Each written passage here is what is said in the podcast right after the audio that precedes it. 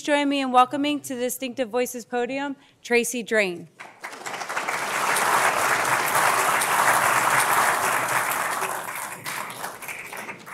Hello, everyone. I'm delighted to see you all here today.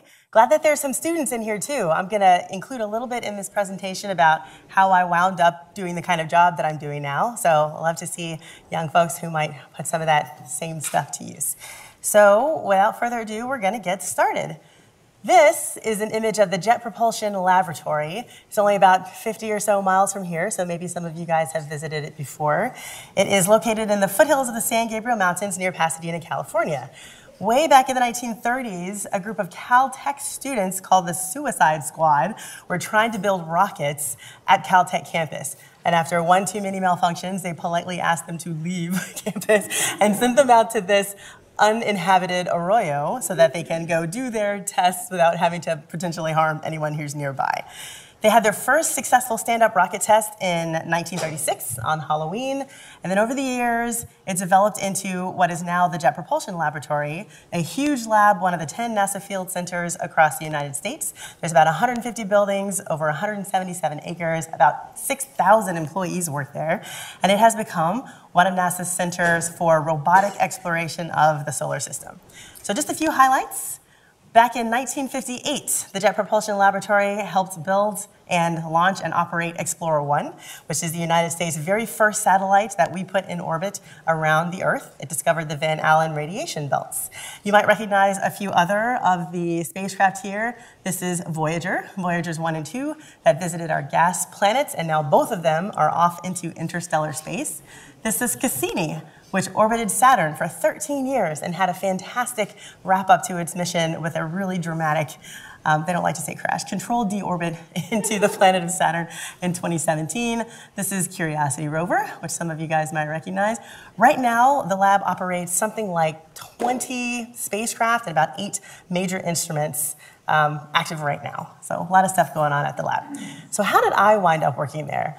I grew up in Louisville, Kentucky. That's me, a little baby Tracy, with my brother, my older brother. Luckily for me, my older brother was into sports. He was a fairly popular kid. He kept all the other kids from picking on me too much for being super nerdy because I was that kid who was always stuck in a corner reading books, playing my instrument, uh, loved math and science. This is me in the band. and my lovely mother supported me in all the things that I was interested in. She bought us lots of books. Uh, those of you who remember the World Book Encyclopedia way back before we had Wikipedia, my mom bought us these childcraft books to go along with those. And I remember for the first time reading the story of how scientists think the solar system was formed from a huge cloud of gas and dust that came together and formed our sun and all of the planets. I was pretty amazed that scientists could look up at the clues around us and piece together a story of something that happened four and a half billion years ago. There weren't people around with camcorders to uh, let us know what was going on. I also loved science fiction. I read lots of Isaac Asimov and Robert Heinlein and, and Douglas Adams, all the greats. And my mom loved watching science fiction. She raised us on Star Trek, the original. I really love The Next Generation. We watched Star Wars, Battlestar Galactica, all of the sci fi shows and movies you could think of.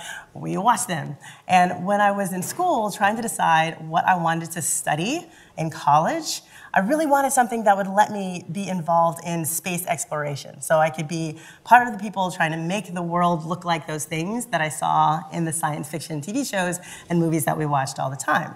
Um, we didn't have the internet back then. I am that old. And I didn't actually know what it was that astronomers did. And so I decided to study engineering because I knew I could at least build tools that astronomers and scientists could use to go and study the world. So I studied mechanical engineering at the University of Kentucky. I was very fortunate to land an internship at NASA Langley. For the students in the room and watching, definitely do internships while you're in school. It's a great way to decide whether you like the thing you're studying and you really want to do that for the rest of your career or if you want to try something else. Um, I really loved what I was doing and decided to go to Georgia Tech to get my master's degree in mechanical engineering. To be honest, I didn't quite feel ready to be unleashed on the world as a baby engineer. I wasn't done cooking yet. And so I got my second degree degree, and JPL came to Georgia Tech for a career fair, and that's actually the first I had ever heard of this center that built the little Pathfinder rovers and other things in history. And so I drooled all over everybody they would let me talk to, and I got hired in 2000. And in the 19 years that I've been at the lab, I've had the very very great privilege of working on a bunch of different missions. I love that at the lab, there's so many things going on that you can change from mission to mission without ever having to leave one company. And so I spent my formative engineering years working on a mission called the Mars Reconnaissance Orbiter. I joined it in 2001, about four years prior to launch, and really learned what we mean by systems engineering from working with the team on that mission. And I'll tell you some more about that later. We launched in 2005, took about six months to get to Mars, and then successfully got into orbit. I stuck around a little bit more in operations before I left to join Kepler. Kepler, I only spent two years of my career working on, about a year and a half before launch and a couple months after launch. And I know we're not going to talk about that mission here, but if you haven't heard of that mission and all of the planets that it has found and the way it's revolutionized our understanding of exoplanets in our Milky Way galaxy, do yourself a favor, go home and Google that and prepare to be amazed. And then I left to join the Juno mission in 2009, about two years before launch. And I wound up spending way more of my life than I thought I would on that mission. Nine whole years. It certainly went by super fast. Two years leading up to launch, so we were pretty busy for that. Five year journey to get that spacecraft all the way out to Jupiter. And a lot of people ask me, weren't you guys bored? Like, what were you doing? there were so many things going on that we had to do in order to make sure the spacecraft was on the right trajectory to get there. A whole bunch of things didn't go quite the way we expected them to. And so, those of us who are involved in something we call anomaly response, figuring out what went wrong, why did it go wrong, what do you do about it, um, we had lots and lots of fun on that mission. Got successfully into orbit on July 4th, 2016, and has really been revolutionizing our understanding of that gas giant. So if you haven't heard of Juno, go Google it and look at all the really cool things from there. Psyche is a mission that I joined in 2018, and we're going to be spending all the rest of the time talking about that one. And so I won't give you any details yet. We'll wait for it. But first, I want to point out that I am an engineer, but I'm going to spend the next part of my talk talking about the science. Why would I do that? The reason why we send these spacecraft where they're going is to learn more about our solar system to help us understand um, what's going on, how our solar system formed, how we all got here.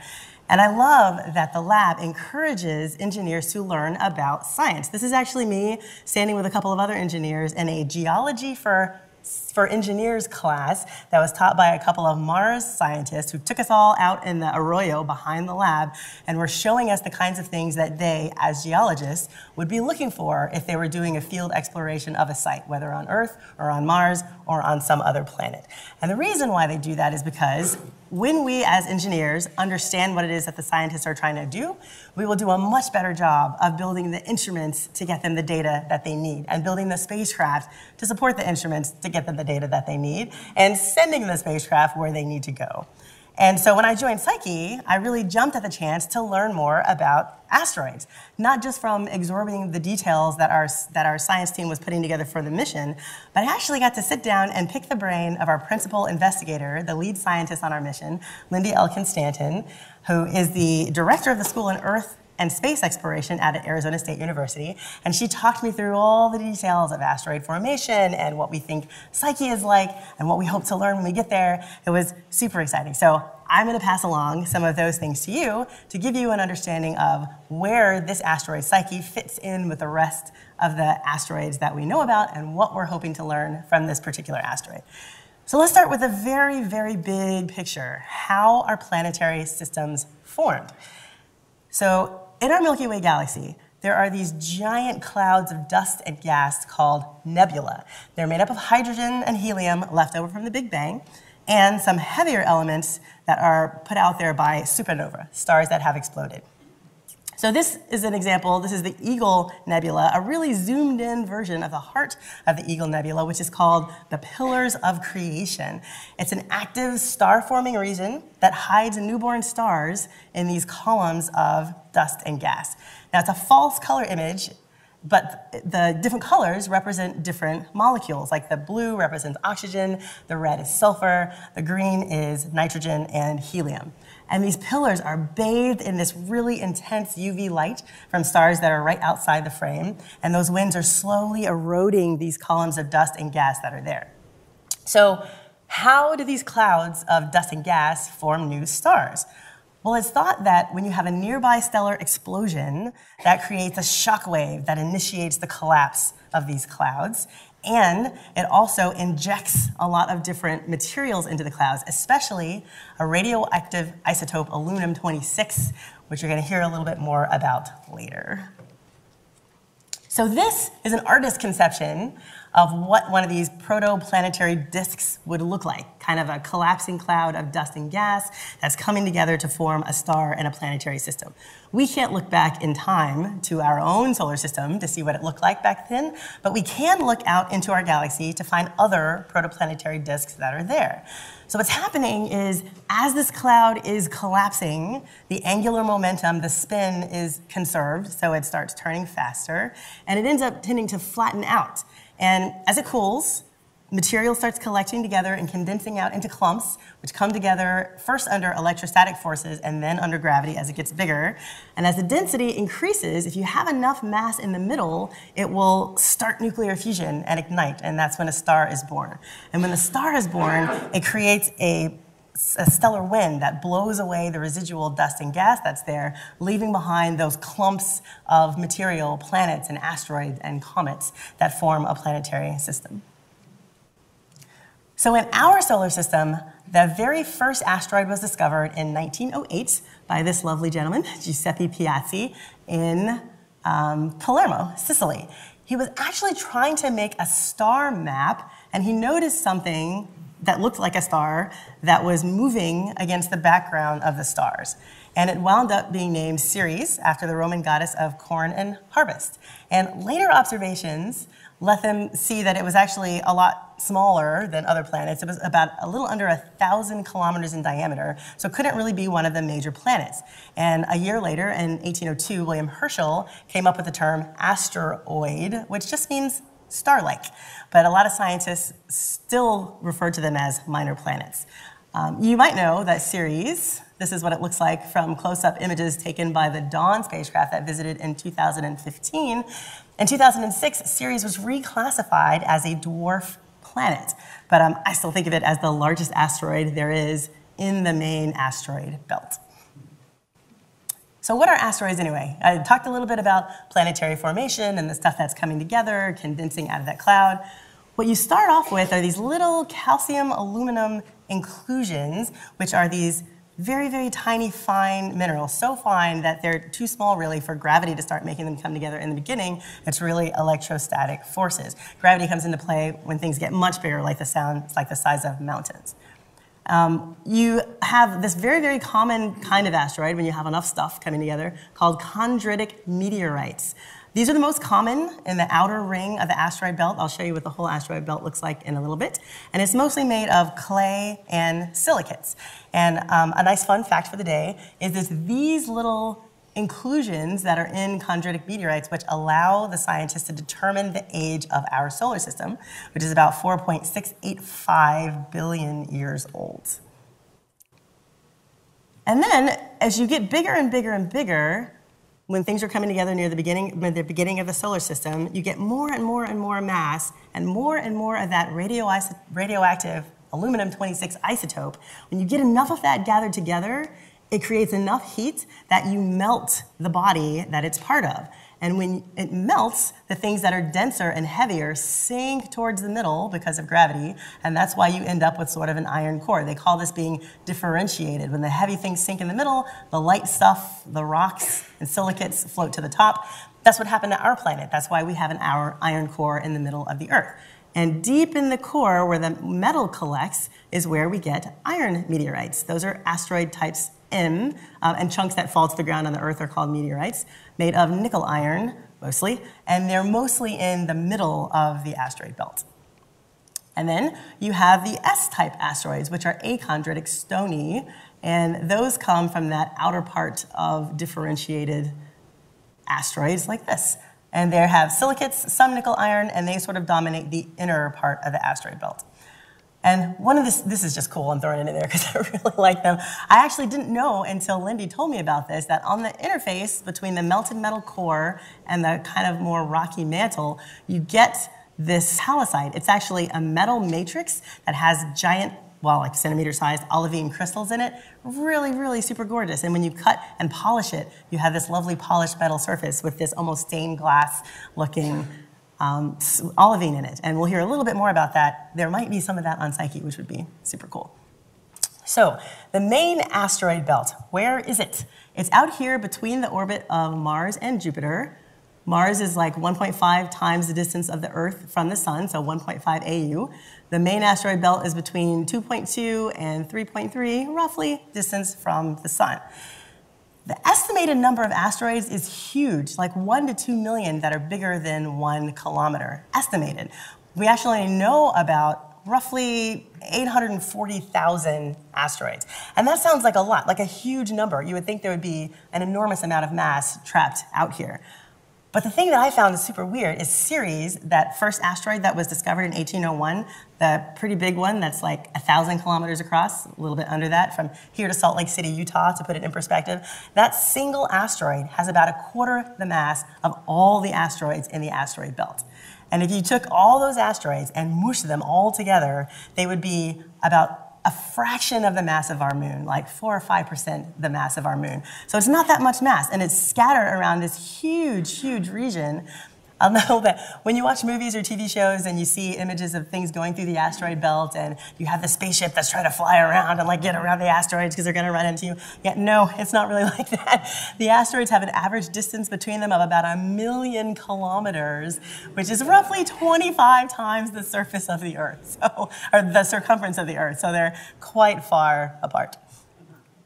So a little more about Psyche, specifically the asteroid.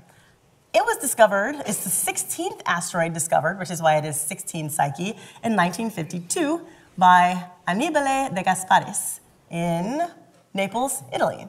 And um, I think it was discovered, yeah, March 17th, 1852, and he was the director of this observatory when he found it. They named it after the Greek mythological figure of Psyche, who was wedded to Eros. And if you know the mythological story, she was married to Eros. There was this whole brouhaha. She wasn't supposed to look at him. She did. She dripped some wax on him and made him sick, blah, blah. And so Aphrodite, who was his mother, wanted to put her to death for robbing the world of her son Eros. But Zeus took pity on her and turned her into, or granted her immortality. So she became one of the standard mythological figures. And when they named it after her, Back then, when there weren't that many asteroids, they gave each one an individual symbol. And the symbol for Psyche is this little asterisk, which represents a star, and this little half circle, which represents a butterfly wing, which was the symbol for Psyche way back in the day. Now, Psyche, the Greek term, means soul, which I think is a lovely coincidence when you hear a little more about what scientists think the formation hypothesis of Psyche is. So what is Psyche like? This is, an, this is an artist concept. We don't have very good pictures of it since it is so far away and so relatively small. First of all, how big is it? It's the largest M-type asteroid, but it's not super huge. If it were a perfect sphere, its diameter would be about 226 kilometers, which is a little more than the distance between Los Angeles and San Diego. So it's a good size in terms of like cities, but it's not super huge compared to Ceres. And it's near the edge of the, of the asteroid belt, about 3.3 AU, and it rotates on its axis once every four hours. So its day is four hours long, but since it's all the way out there, it takes five Earth years to go all the way around the sun. Pretty long year. Earth-based observations give us some insight into things like how dense is it? It bounces off radar pretty well. It has a high thermal inertia. It the, the rates at which it changes temperature. And so scientists think based on the observations that we've had, that maybe it's mostly metal, mostly nickel iron, and not very much silicate. But those Earth observations have a lot of uncertainty, and as we study them with telescopes, we learn a little bit more, a little bit more, and it kind of changes what we understand about the asteroid. So we don't really know exactly what it's like, and we're hoping that this mission will show us. And one of the things I love about our science team is we have science team meetings about once a quarter, and they talk not just about the science measurements they're planning to take at Psyche, but their understanding of the measurements that scientists on Earth are taking of it. And it's kind of cool when they come up with facts that don't quite fit in with the current theory. You don't hear the scientists go, well, that sucks. we're not going to believe that fact because it doesn't fit. They say, well, that's great because when you find places where your idea of how things work don't match up with the actual observations that you make, now you know that's definitely a place where you're going to learn something. That's like a gold mine in terms of science. And so all the scientists are getting more and more excited to learn exactly what that asteroid is going to be. So this, I've been saying that it fits, it's a little bigger than Los Angeles and San Diego. This is just to kind of give you a sense of what it looks like against California. And you can see a little bit of sense of what it looks like against Arizona, since that's where our PI is from. It kind of uh, fits between Phoenix and Flagstaff. And I put Massachusetts in there as one of the smaller states too. If you lop off this crooked end, Psyche is about the same size as that and then to compare it with some of the other asteroids that we have visited with spacecraft over the years. I mentioned Ceres, which is the largest asteroid out there, about 950 kilometers across. This is Vesta, which is about 530 kilometers across, a little more than half the diameter of Ceres. And this is the Psyche shape model compared to it. So now I'm going to talk, switch gears a little bit and tell you some about Psyche the mission, the spacecraft that we're actually sending all the way out to go and visit this really cool asteroid. A lot of people are curious to know how does NASA select missions? Who decides what missions we're actually going to fund and do and which ones we are not? There's a bunch of different ways, and one of them is through this process called the Discovery Program. And the way it works is this every couple of years, NASA puts out an announcement of opportunity saying, these are the science goals that we're most interested in in our strategic plan. This is your cost cap.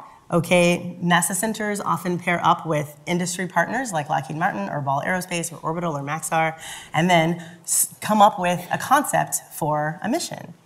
And then they select them. In the year that Psyche was going through this process, there were 28 different proposals that were all trying to get selected and made into real missions. After the step one process, NASA down selected to just five, and then they had time to go in and do a little bit more work and fine tune the things that they're doing. And then NASA finally selected just two of those to become real missions. One of them was Psyche, and one of them was Lucy. And it was very, very exciting for the team because most missions have to go through this process multiple times, right? Two out of 28, those are not awesome odds.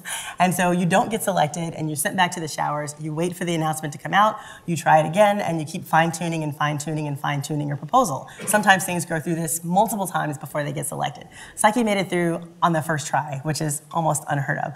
I only joined the mission after it got selected, and so I was very proud of those people for doing all of that work so that I could join this cool mission and be a part of it. So this is just a sample of some of the partner institutions. Sometimes also people think, well, NASA is sending a mission to somewhere, so it's just NASA doing all the work. But you usually have somebody who's partnering with NASA, sometimes to build the spacecraft, a lot of times to build the instruments. Our scientists come from different institutions. It takes a whole village of people in order to put together a mission like Psyche. Now I'll tell you a little bit about the life cycle of a project. What actually happens when a mission is in the process of getting selected and then gets selected? How do you go through all the steps of getting it built? So, first, you have that concept study that I was talking about, especially if you're something that's going through a phase A. And you do a high level design. What's the spacecraft going to be like? What are your science objectives? What kind of instruments are you going to have? Are you going to do a flyby? Are you going to go into orbit? Can you observe something from Earth? Those kinds of details. And I say high level, but it's like a thousand page document that they put together that has details on what the mission is going to be. And then if you get selected, you go into phase A and then phase B, which is where you do your preliminary design. And that's where you're, you're really fine tuning even more details about what your design is. You're making some of those trade offs. How much, how much power is going to be allocated to the different things? How much mass can you have? Making lots of choices like that. And then you go through a very scary thing called the preliminary design review. And that's where you would have different parts, different people representing elements of the mission stand up in front of a room like this size with maybe a dozen very senior review board members whose job it is to listen to all the things you're telling them about the details of your design and poke holes in it, find problems with it. Not because they're mean or they just want us to feel bad, but because they're trying to help us find the areas where we might have trouble later so we can go tighten down those things and have a stronger mission going forward. And then you do even more detailed design, which is called our critical design and build. You're starting to build test models, building prototypes to make sure everything is going to work. Psyche is actually in this phase right now, and soon we're going to have our critical design review, where even more detailed review boards trying to poke holes and find issues of things that you can go and fix. Then you move into what we call integration, testing, and launch. Now you have your flight hardware and you're starting to put it all together and you're testing it along the way. Because once you launch one of these spacecraft, it's going to go millions of miles away. You can't exactly send someone to whack it with a wrench if it's not working. And so you test and test and test and test it. And then you strap it to the top of a rocket that you really hope those people did a great job building. And then it's on its merry way to where you're going.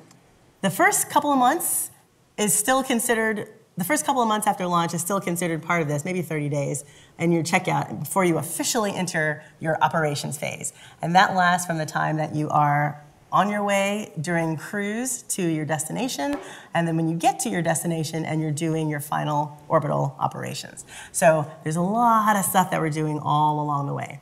And if you think about it, there's so many different kinds of engineers and scientists and mathematicians and many other people who are required to make a spacecraft work. I'm a systems engineer. I promised I'd tell you a little bit about what that term means. And it's kind of like this when you're building a spacecraft, you need it to be able to communicate with the Earth. So you have a telecom system, which has antenna and amplifiers and radios. You need it to be able to collect power. So maybe it'll have solar arrays and a battery and ways to get that power around on board. You need it to be able to control its attitude. So you might have reaction wheels and thrusters. There's all these variety of things that the spacecraft needs to be able to do. And there are people who focus on those different areas.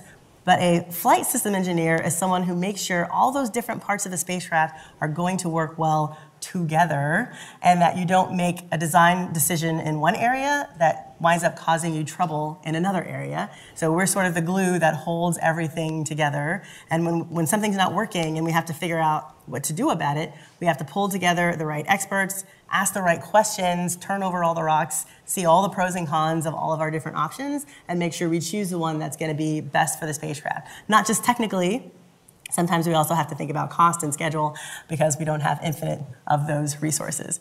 And then a project system engineer is making sure that the spacecraft and the instruments and the ground data system and the trajectory design and the launch vehicle, all of those things are working together. So as a project system engineer, that's where I sit, working with all the different teams to ensure we're going to design and build and test and then operate the spacecraft so that it works and gets all the way out to Psyche and gets the scientists the data that they need in order to answer their science questions. So, what are our science questions exactly for Psyche?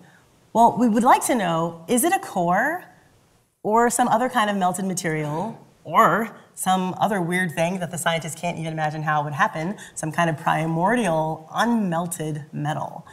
And the, the, the science instruments are designed to be able to help us tell the difference between those things.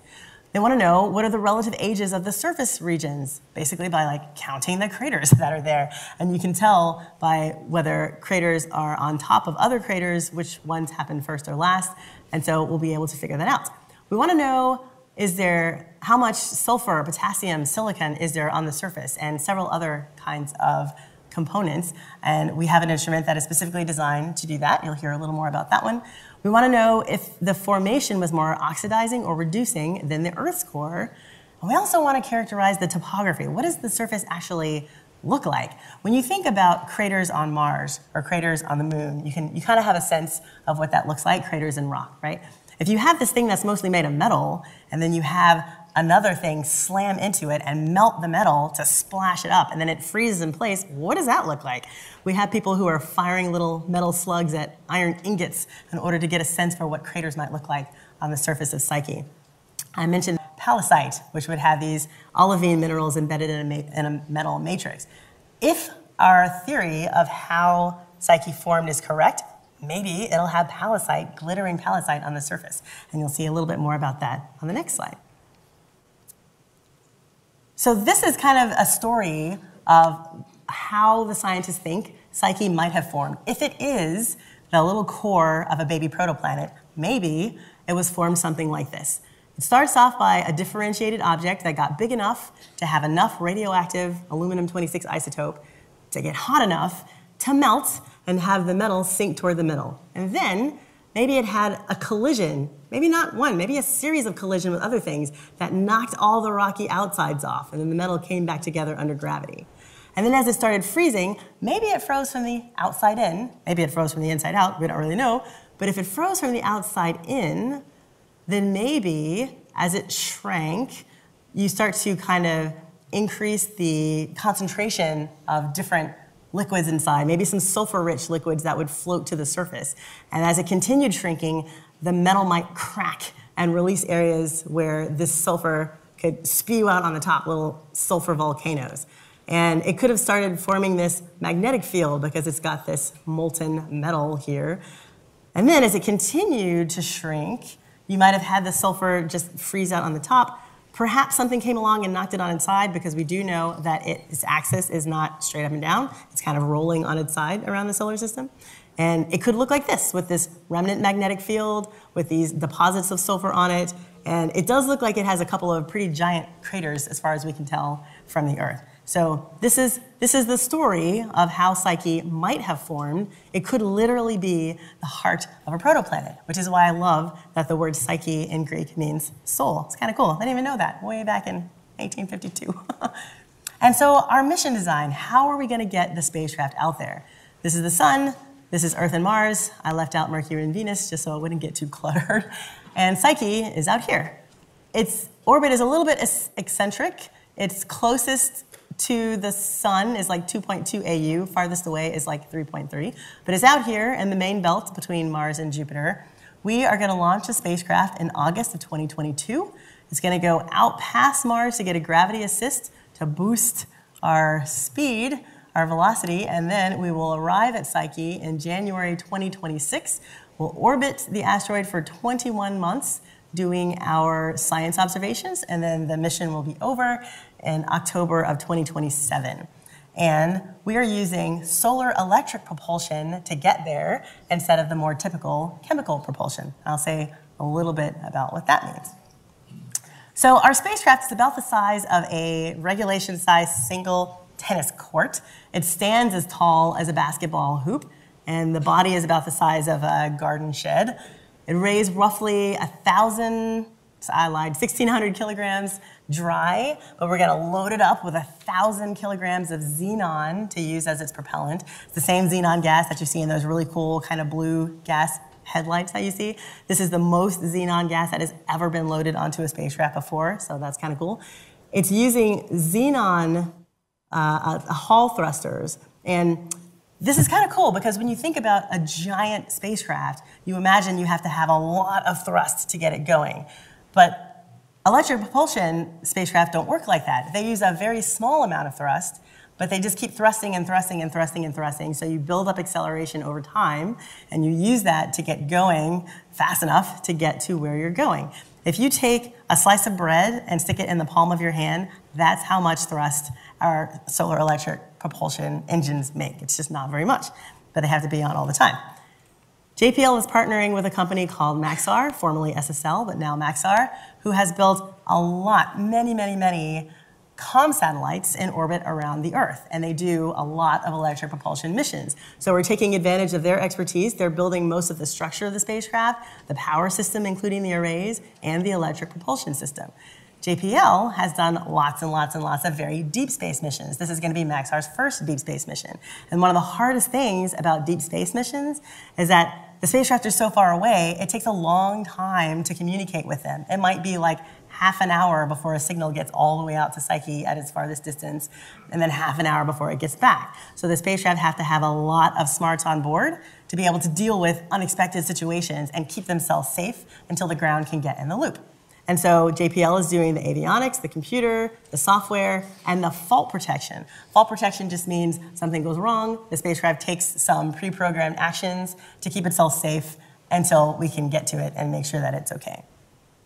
Spacecraft is very, very big, and the solar arrays produce a lot of power. At Earth, they would produce something like 20 kilowatts of power, but when you get all the way out to Psyche distance, it's going to be closer to like 2.3 kilowatts. This is another view of what the spacecraft looks like with a person thrown in there for scale. And it also lets you see where the instruments are. So one of the things we're going to try to do is measure the magnetic field. You saw those purple lines around the asteroid in that storyboard that I had shown you before of the formation of Psyche. So we have these magnetometers that are going to be there to measure that magnetic field.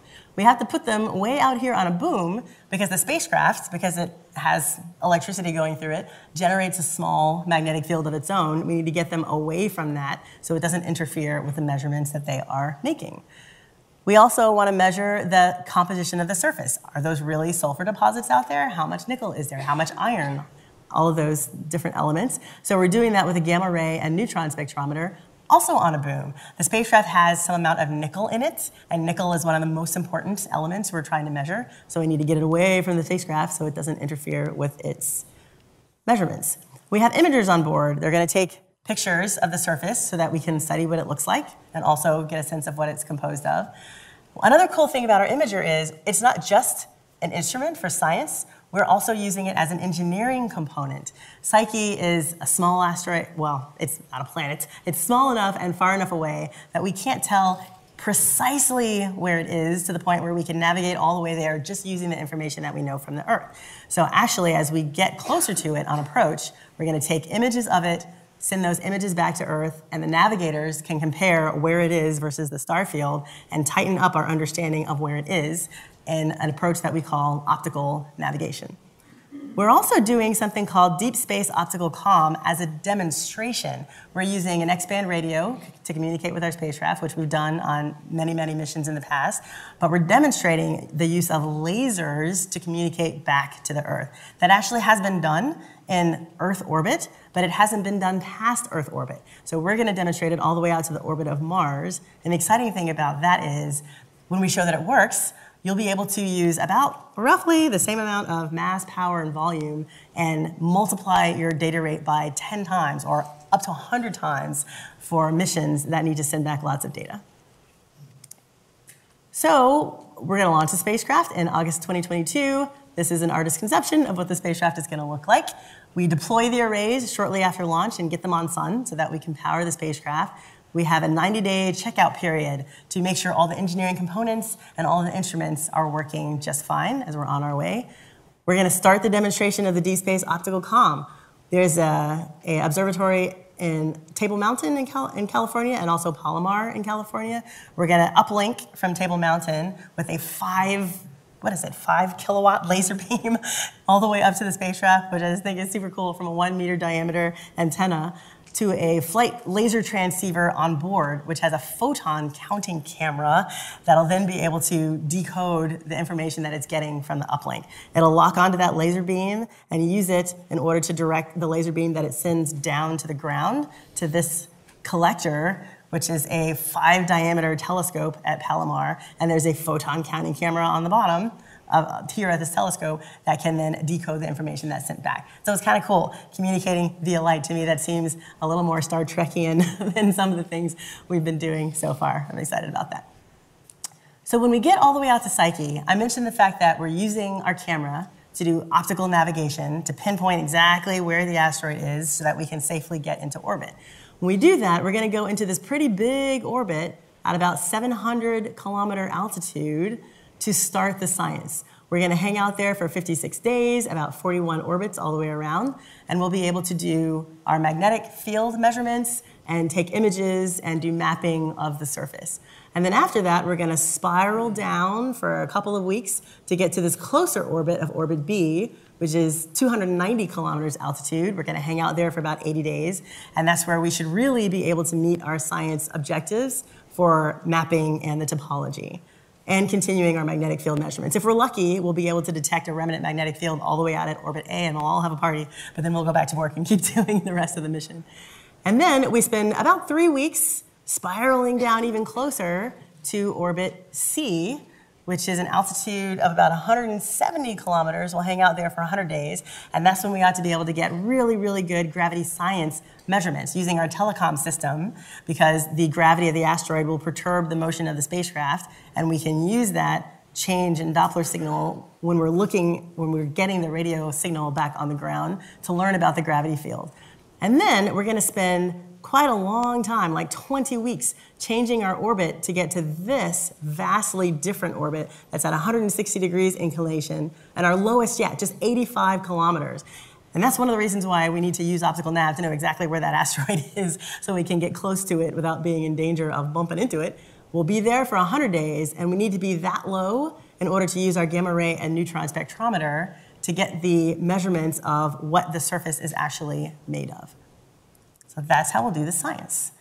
Now, I wanted to put in this video for you guys. It's an artist's conception of what it might sort of look like if you're riding along with Psyche, the spacecraft, heading to 16 Psyche, the asteroid. You can kind of see these two huge craters that I talked about.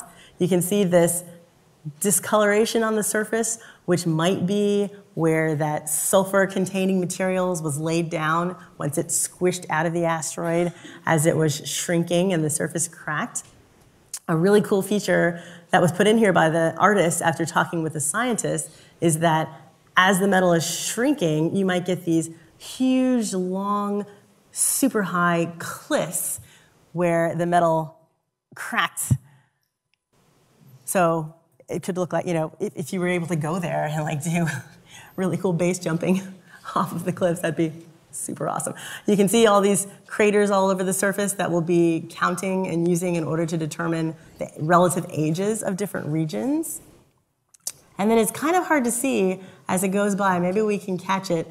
They also put in this depiction. You can see where it's a little bit uh, shiny, sparkling in here, where there might be some pallasite on the surface, right there. And these might be huge metal spikes where you had a had something crash into it and the metal melted. There's the sparkly stuff where you had metal melt and then splash up and then freeze in space. So we don't actually know what Psyche is going to look like, but it's cool for us to talk with the scientists and get a sense of it, and then have the artist gen up depictions like this. But one of the things that our principal investigator is fond of saying is that it's definitely going to be way different than what we could imagine. So we're all looking forward to it.